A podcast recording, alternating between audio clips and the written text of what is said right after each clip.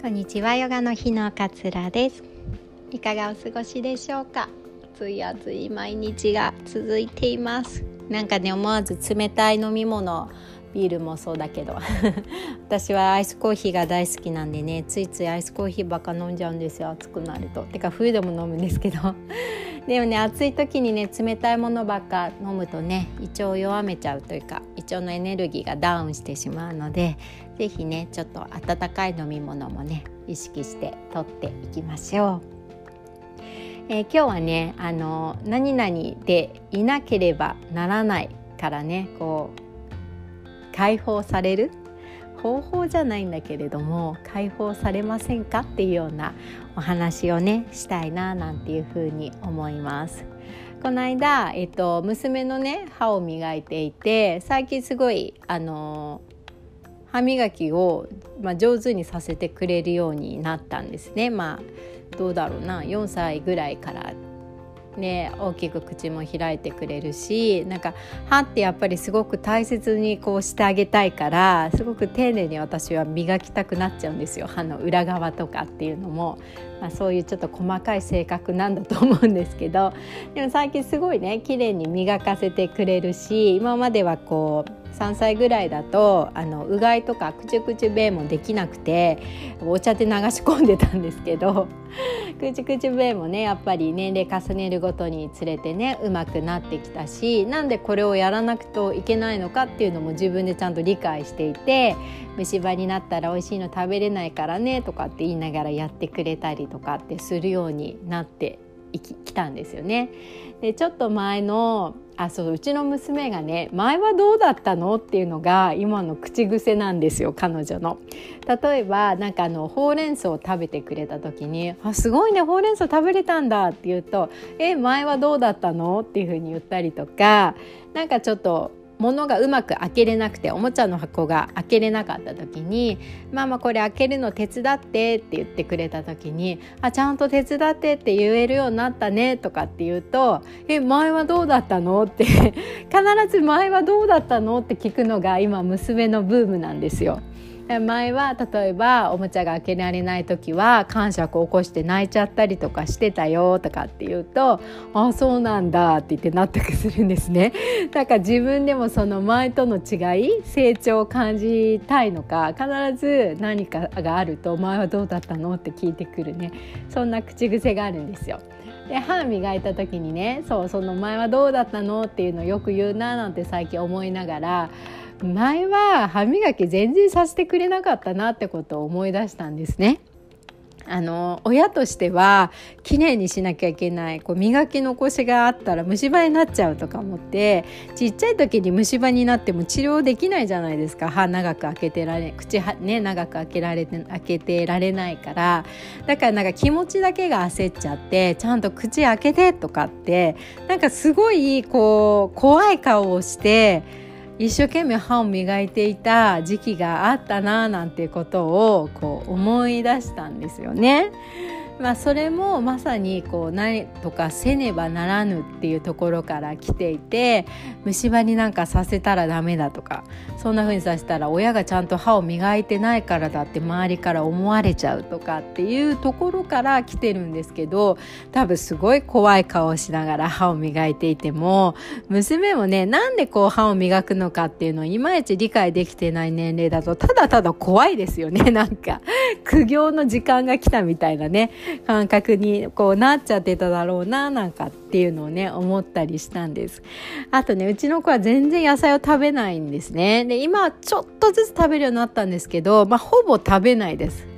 でえっとね4歳ぐらいになってちょっとずつ保育園で人参一つ食べたよとか、えっと、うどんについているネギも食べたよとかっていう風になってきたんですけどそれまではもううどんにどんなちっちゃいネギがついててももう手で全部取って食べるっていうぐらいもう小さいものも全部排除して食べてたんですね。で食べれるものもすごく限られていてもう本当なんか10種類ぐらいしか食べなくてそれを繰り返し、えー、夜ご飯昼ご飯で分けてね出すみたいな感じだったんですよ。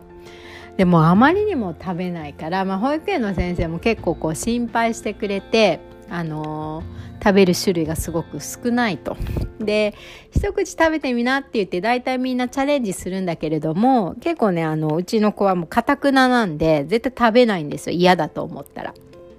で、まあ、今はね保育園だからいいんだけれども小学校になったら結構苦労するかもしれませんよみたいな感じで、え保育園の先生にね面談の時に言われたことがあって、まあ、それもまた私は気にしたんですよ。あの母親としてははちゃんと栄養のあるものを食べさせてあげなければならないっていうあの娘の健康を思ったら野菜を食べさせる工夫を、えー、しなければならないみたいな風に思い出しちゃってでまあ一応細かく切ったりとかなんか好きな甘辛いに感じのね味付けのものにしてあげたりとかってまあ試すんですけどでもやっぱ食べないんですよ本人嫌だから もうシンプルにただ嫌なんです野菜食べるのがね。っていう感じでもう全然食べてくれないんですよ。でもなんとかでなければならないの思いが私がすごく強くなっちゃうタイプの人間だから、まあ、すごくそれに対してフラストレーションが溜まっちゃってもうこれだけは食べてよとかっていう言い方になっちゃうんですよ。なんでママこんなに一生懸命作ったの？一口も食べようとしないの？とか。食べなきゃ意味ないじゃんとか。ね なんかそういう風になっちゃうんですよね。でも子供としてはあの食べたくないわけですよ。何がどう言われようともなんでそれを食べるべきなのかっていうのもわからないですよね人参一つ食べたからってなんか背が1センチ伸びるのかって言ったらそうじゃないし やっぱシンプルにこう結びつかないわけですよねあの健康にいいからとかっていう意味合いだと。でなんかだんだんこう駆け引きとかするじゃないですか。じゃあアイスクリーム食べさしたあの食後にあげるから人参食べてよとかね。